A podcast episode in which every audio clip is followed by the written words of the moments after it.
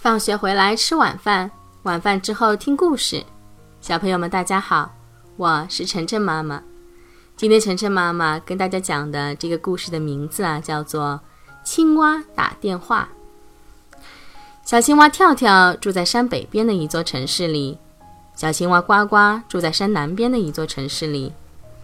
跳跳和呱呱有一个共同的爱好，打电话。这天，跳跳给呱呱打电话。喂，我们明天在两城中间的山顶上见面吧。跳跳高兴地说：“好啊，好啊。”第二天，跳跳背上旅行包朝南走，呱呱拿上指南针朝北走。他们爬呀，走呀，跳呀，终于在山顶相遇了。两只青蛙聊起各自的城市。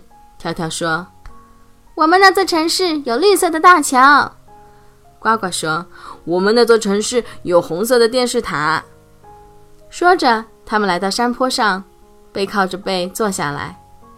突然，跳跳叫起来：“我看见了，多漂亮的电视塔呀！”我也看见了绿色的大桥。呱呱说。这时，树上的小猴听到他们的对话，羡慕地说：“你们的城市真漂亮呀！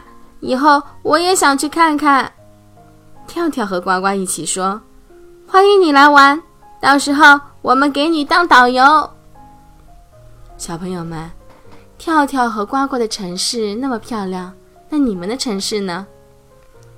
欢迎来公众堂后台跟晨晨妈妈介绍一下你们的城市。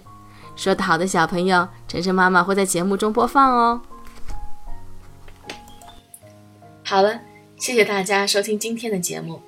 每周一到周五晚上七点。晨晨妈妈准时来给大家讲故事，请订阅晨晨妈妈在喜马拉雅的频道，或者关注晨晨妈妈的公众号“上海 Nice Story”，也就是上海人加故事的英文单词组合。今天的节目就到这里了，再见。